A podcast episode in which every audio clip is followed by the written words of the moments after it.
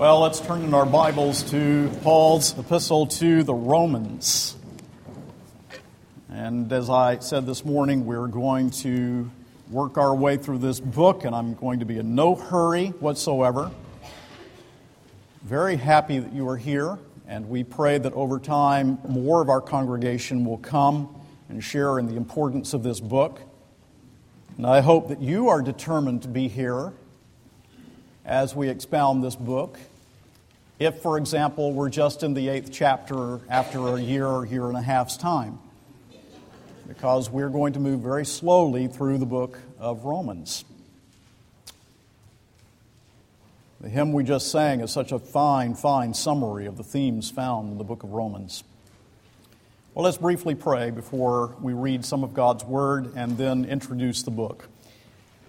Our Father and our God, we come to you and ask that your special blessing will rest upon the proclamation of the book of Romans. We pray that you will bless your word. All of your word is inspired and inerrant in the whole and in the part, completely authoritative in our lives. It is your truth that is to be spoken to the church and into this world.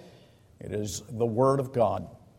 But, Father, special blessing has so often attended the exposition of the book of Romans in churches and denominations and even in entire countries, in time periods, that we would ask that you would be pleased to send reformation, renewal, indeed revival, that would spread from this place to other churches throughout our country and throughout the world and be used of you in the recovery of even our culture.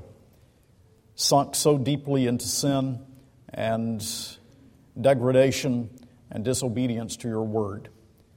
Give to us, each of us, Father, the desire, the zeal to persevere as the book is expounded, so that indeed, if we are in it for a long, long while, we will be delighted to have spent so long a time together as a congregation in this great book.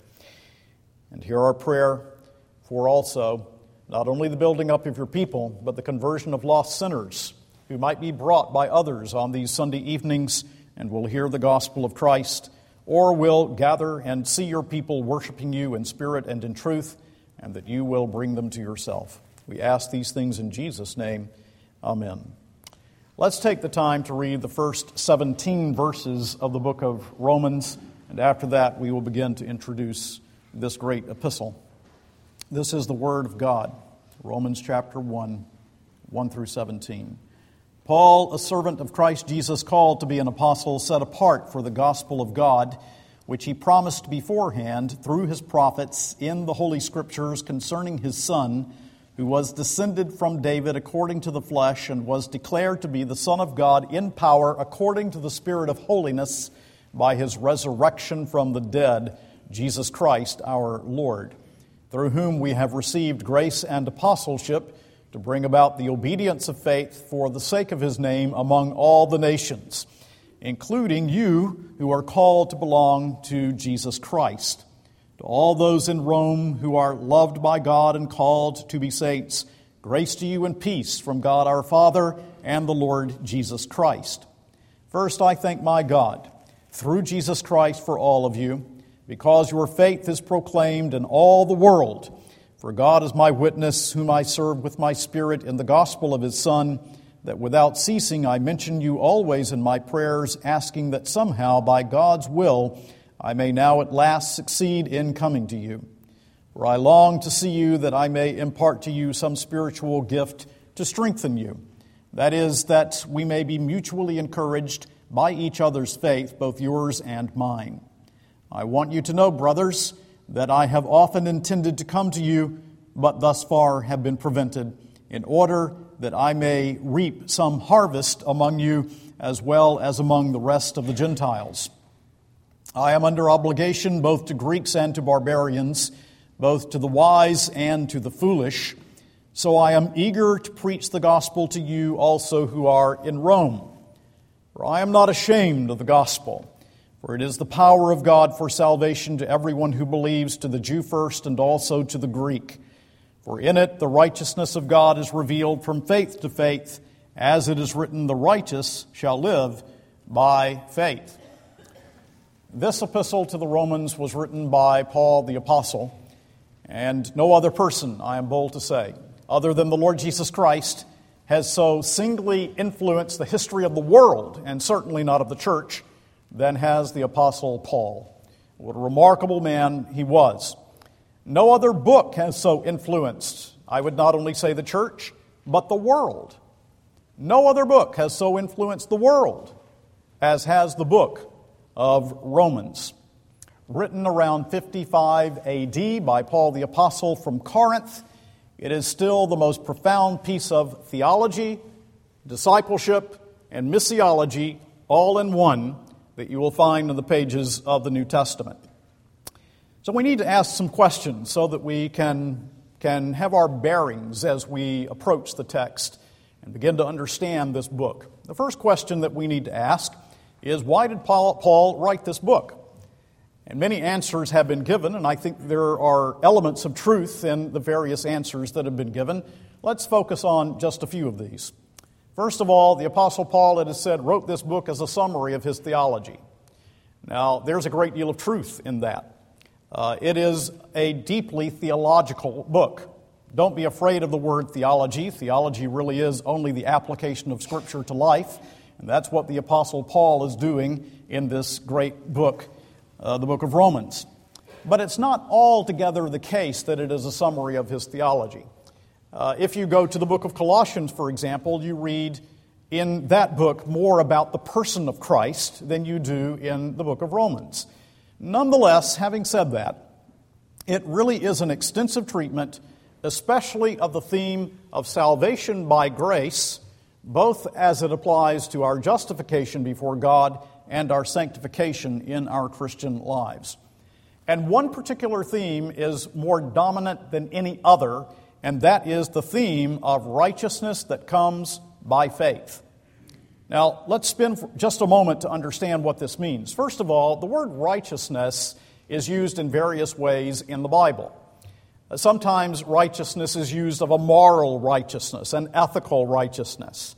But the way in which Paul the Apostle predominantly uses the term righteousness in the book of Romans is not in, in terms of my own personal moral righteousness.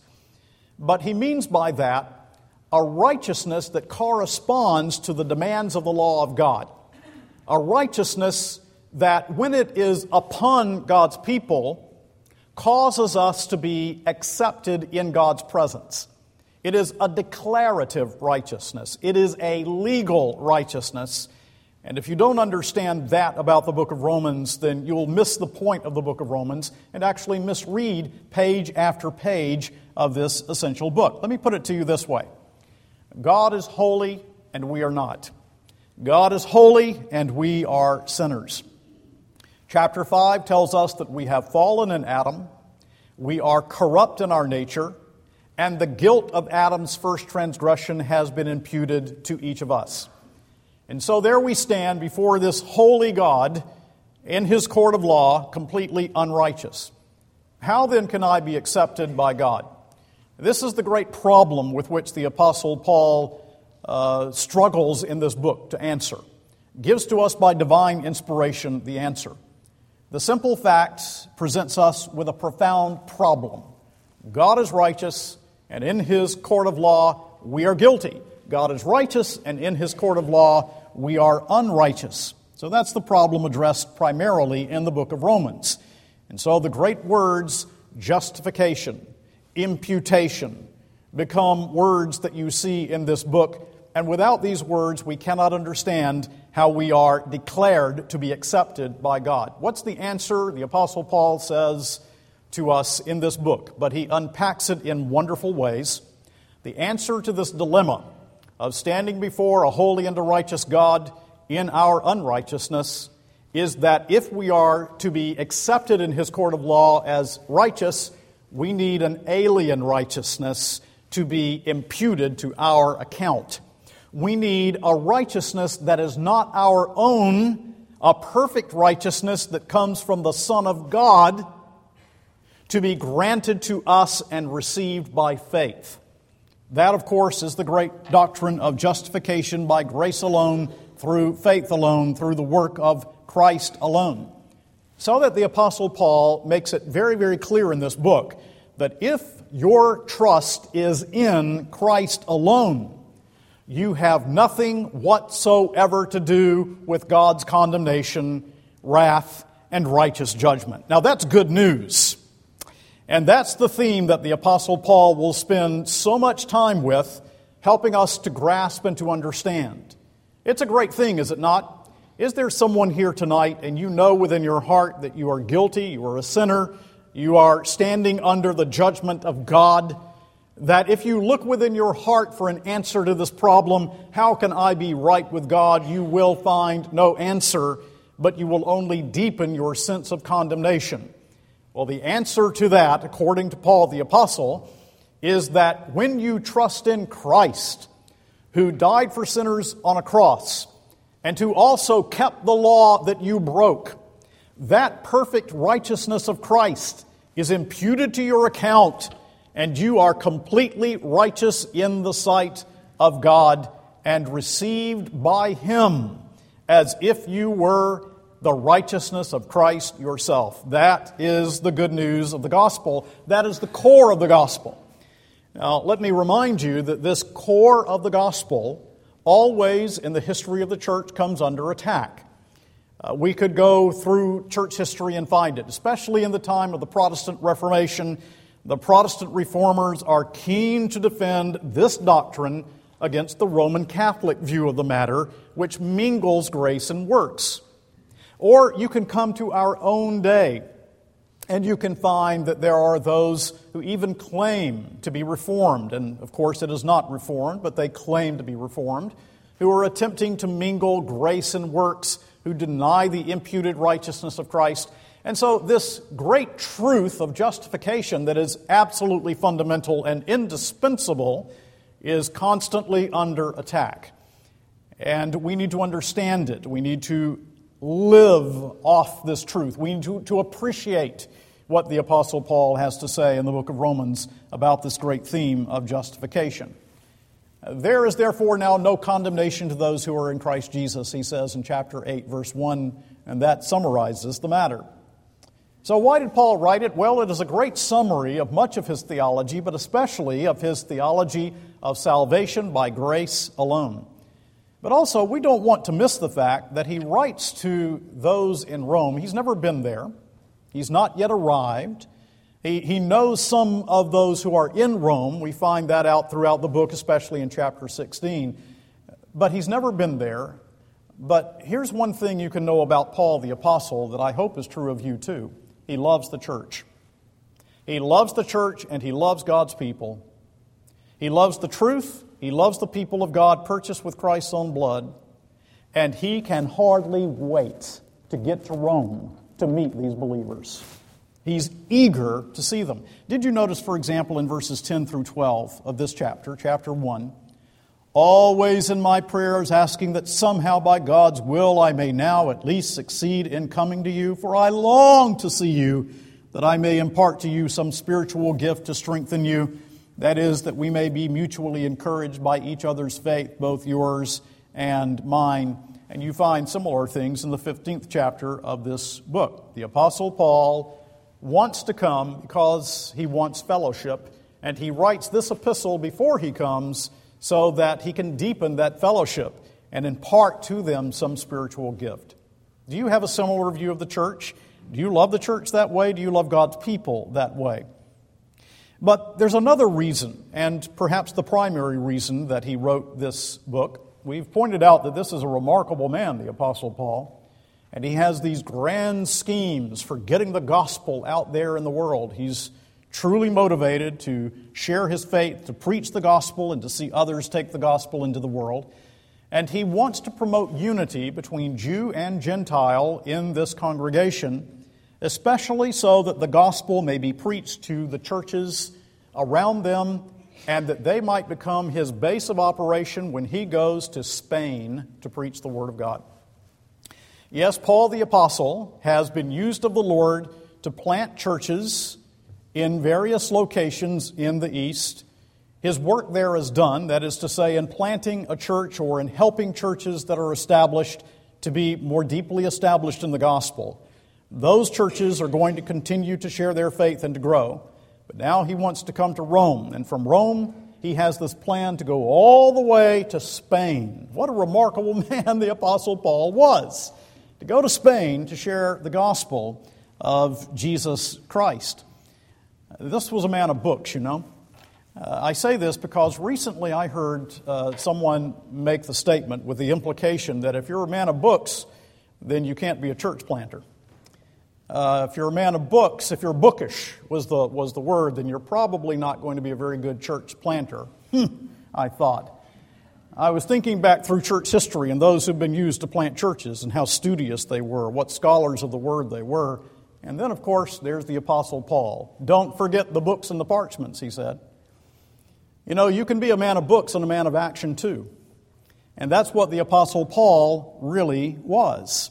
He plans to take the gospel into Spain from the depth of his knowledge of theology, not despite his theology, but because of his theology. His theology drives him, gives him passion to preach the gospel all the way over into Spain. So if you turn to chapter 15, for example, and we read just a few verses beginning in verse 22, you see something of that passion and his desire to preach the word of God in faraway places.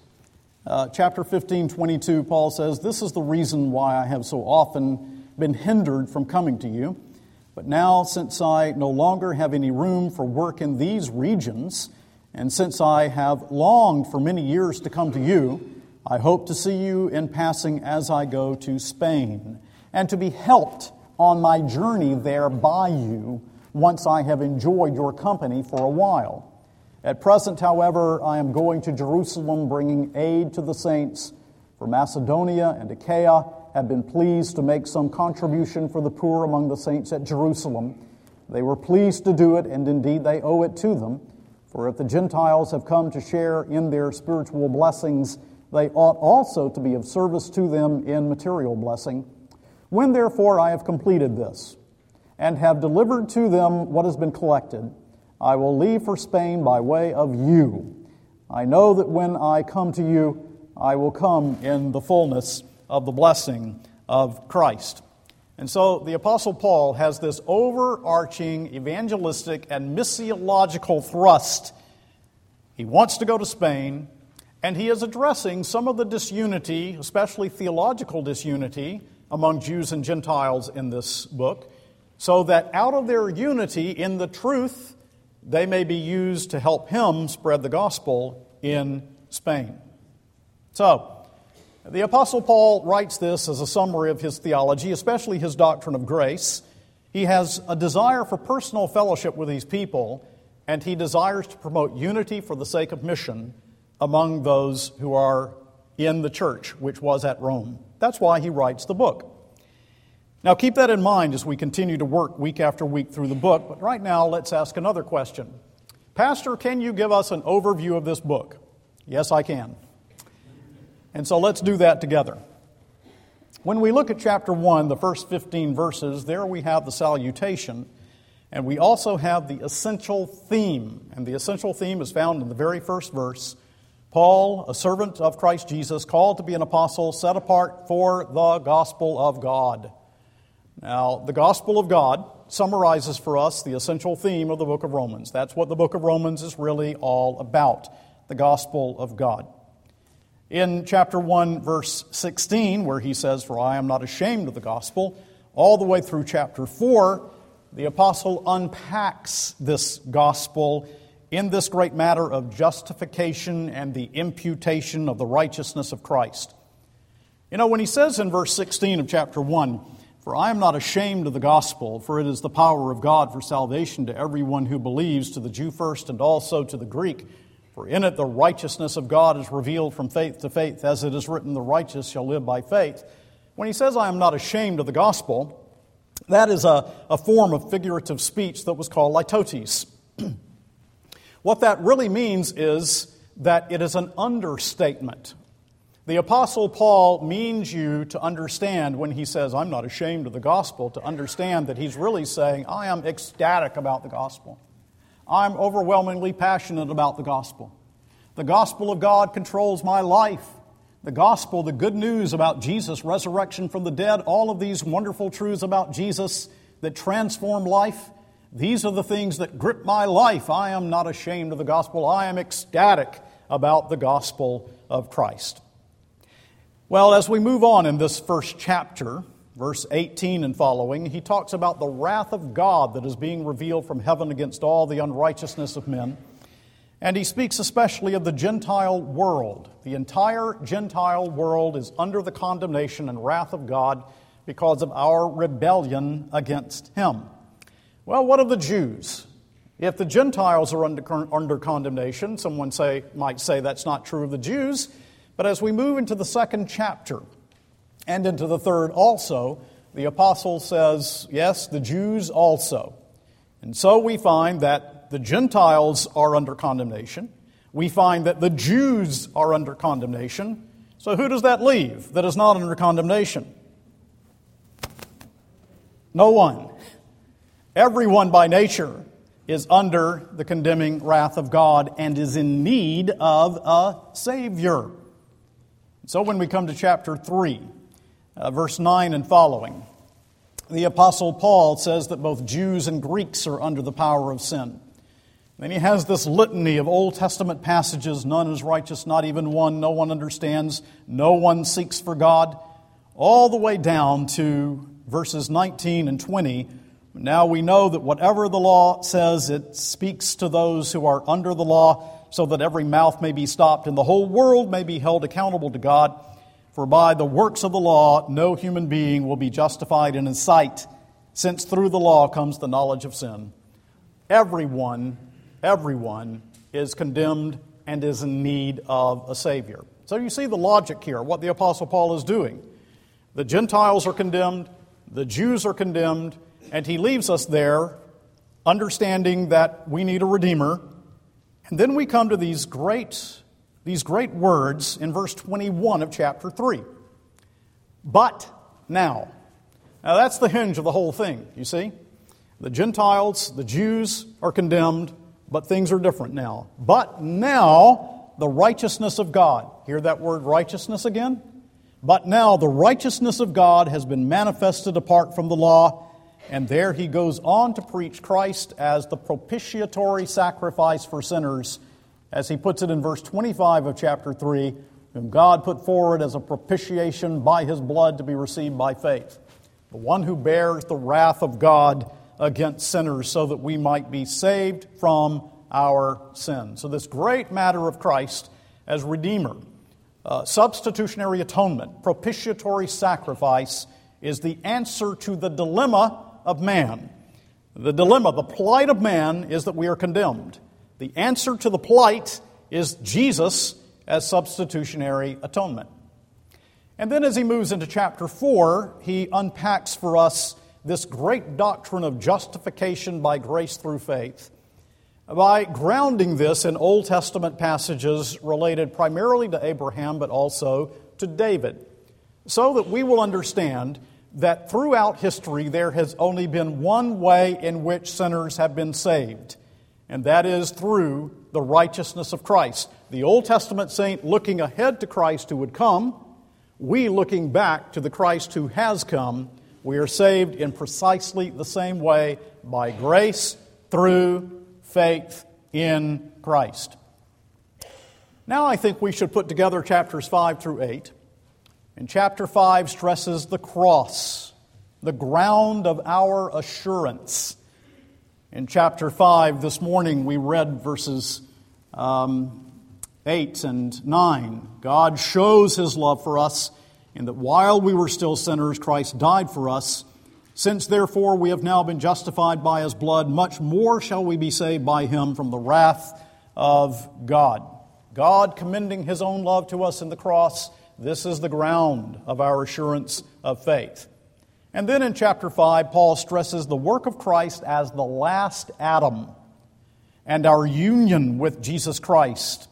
And he contrasts the fall of Adam and all mankind descending from him by ordinary generation that sinned in him and fell with Adam in his first transgression, with what Christ as last Adam has achieved and accomplished in order to rescue us from the Adam fall. So needed today when there are those who claim to be evangelical, who are denying the historicity of Adam, and saying to us that it really doesn't matter if we believe that Adam was an historical person. Yes, it does. The Apostle Paul says all of redemptive history is related to this great theme. There is Adam in whom we fell, there is Christ, the last Adam, in whom we are redeemed. As Luther said somewhere, all humanity hangs at the girdle either of Adam or of Christ. In chapter 6, the Apostle Paul moves on and applies this gospel to our Christian living. And he begins by, by answering a question. In chapter 6, verse 1, what shall we say then? Are we to continue in sin that grace may abound? And then he says, Me genoito. By no means, let it never be. The old King James says, God forbid. And so he is answering this question if salvation is altogether by grace, apart from any works of our own, if that is true, then hey, we can continue to sin, and the more we sin, that simply will show how gracious God is. Uh, that's a viewpoint called antinomianism, anti law, if you will. And it's a viewpoint that has taken grip of the church in various parts of her history. The Apostle Paul knows that this is a theme of separation between believers, and he needs to address it here in this great chapter, chapter 6 of the book of Romans. It used to be that in fundamentalist churches, you would hear a kind of antinomianism. They would say that the law of God has nothing whatsoever to do with the Christian life. That's not true. But now you're hearing that also in reformed settings. And so we need to address this question. Shall we continue in sin that grace may abound? No, we are in union with Christ in his death, burial, and resurrection. How then can we continue in sin? But Christians do sin, yes, but reckon yourselves dead to sin, alive unto God.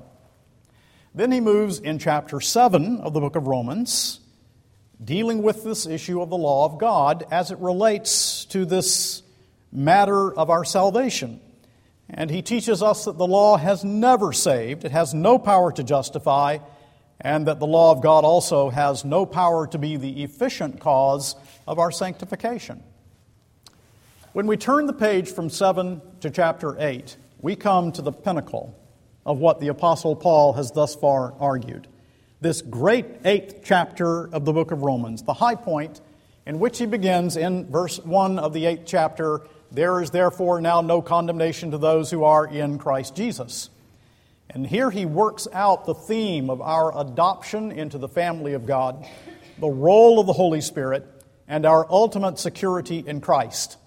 What a theme is found here, concluding with those great words that answer the question who shall separate us from the love of Christ? And he teaches us that we are more than conquerors through him who loved us. And he speaks of the assurance that neither death, nor life, nor angels, nor rulers, nor things present, nor things to come, nor powers, nor height, nor depth, nor anything else in all creation will be able to separate us from the love of God in Christ Jesus our Lord.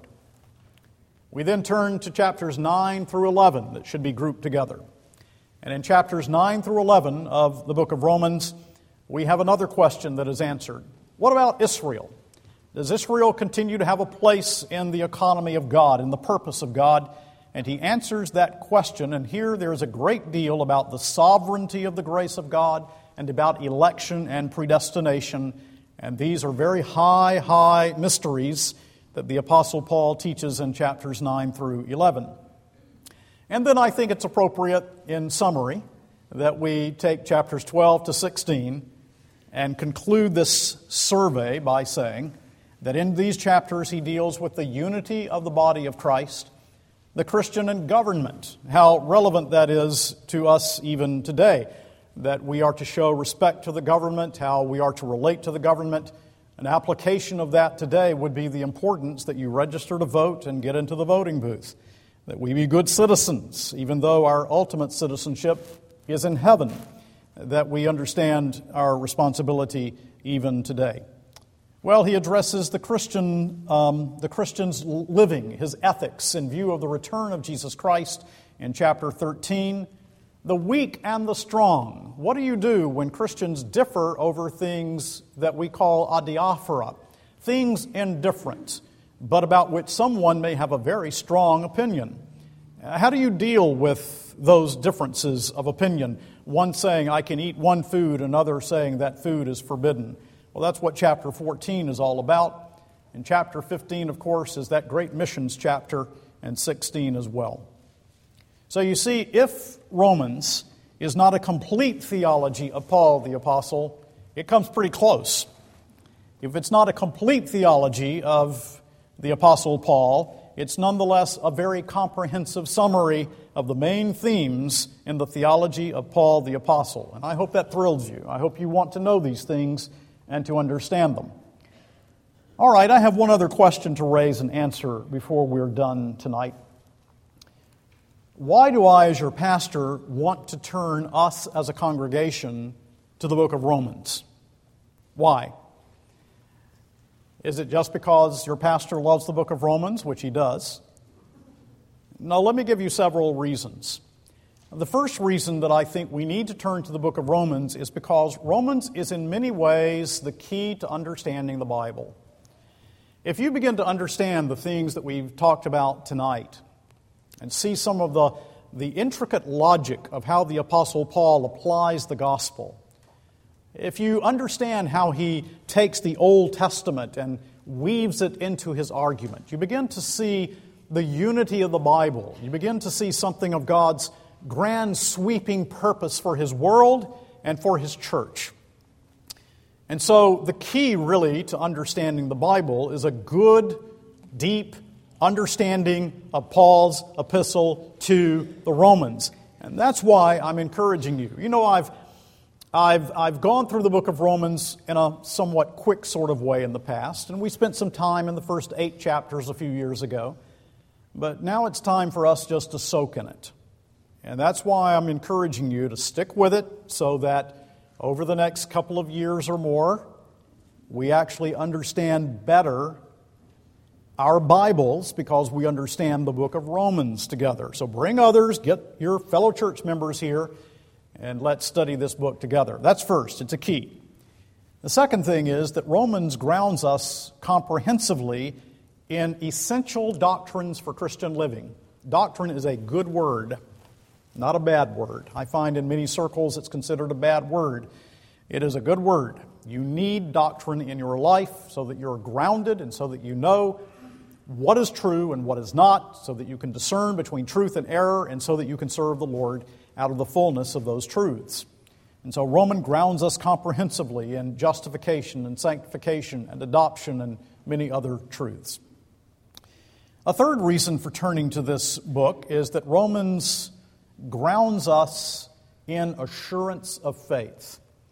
And if we're ever going to be the kinds of Christians that are confident in sharing our faith, uh, confident in our Christian living, uh, confident as dads and moms, uh, confidence, confident uh, with our peers, confident about who we are in Christ and about the gospel and about, about what life is all about, then we need to understand the book of Romans. It is so necessary for vibrant Christian living that we be grounded in our assurance, and the only ground of assurance is Christ and what he did for us, which is explained so beautifully by Paul the Apostle. Also, fourthly, Romans stresses the union that we have with Christ and also the union that we have one with another. And so, as he stresses the union of the Jew and the Gentile, in turn, for Christian mission together to succeed, we need to understand the significance of that union. Again, the Apostle Paul wanted to go to Spain. He's concerned with unity in truth, in part for the sake of missions. But let me give you the big reason for me, as your pastor, to turn us to this book of Romans. The fifth reason, the preeminent reason in my own mind and in my own heart, is that the preaching of the book of Romans throughout history has been at the forefront of Reformation, revival, and renewal regularly, constantly. It was at the forefront of the Protestant Reformation. It was prominent in the great revival in the 18th century, in which God used George Whitefield and others.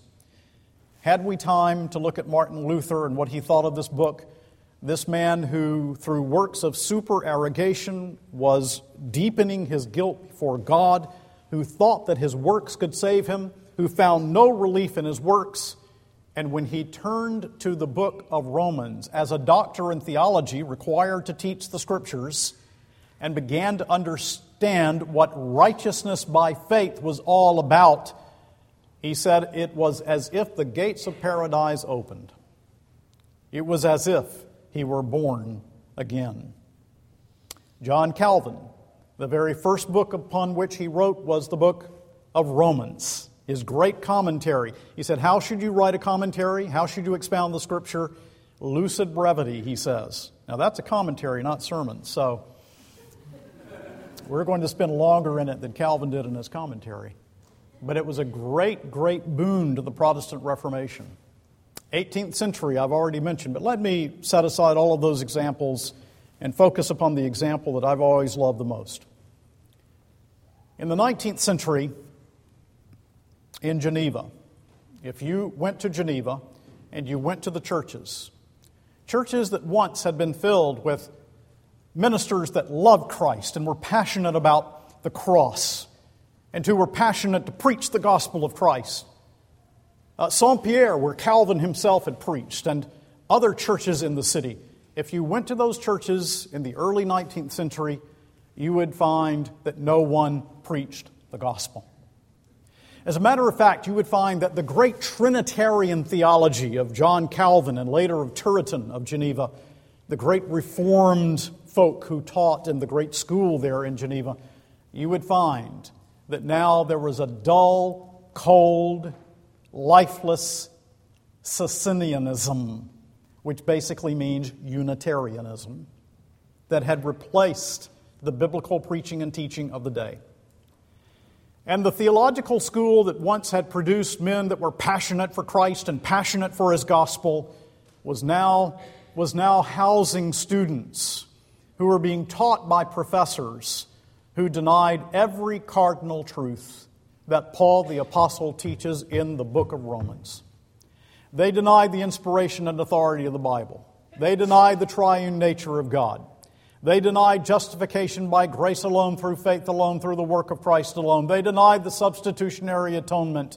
They denied all of these truths and many, many more. And then there was a Scot whose name was Robert Haldane, who was coming to Geneva for a visit. And he began to talk to some of these students. And he decided that he would invite them to his chambers, to his rooms, his rented rooms. And he brought these students together, and when they came, there were long tables. And on those long tables, he had Greek New Testaments, and he had Bibles in different languages. And he said, Here's what we'll do we'll study together the book of Romans. And one by one by one, these students taught by these Unitarian teachers who denied the gospel, one by one by one, over time, each of them came to know the Lord Jesus Christ and became passionate preachers of the old doctrines of sovereign free grace.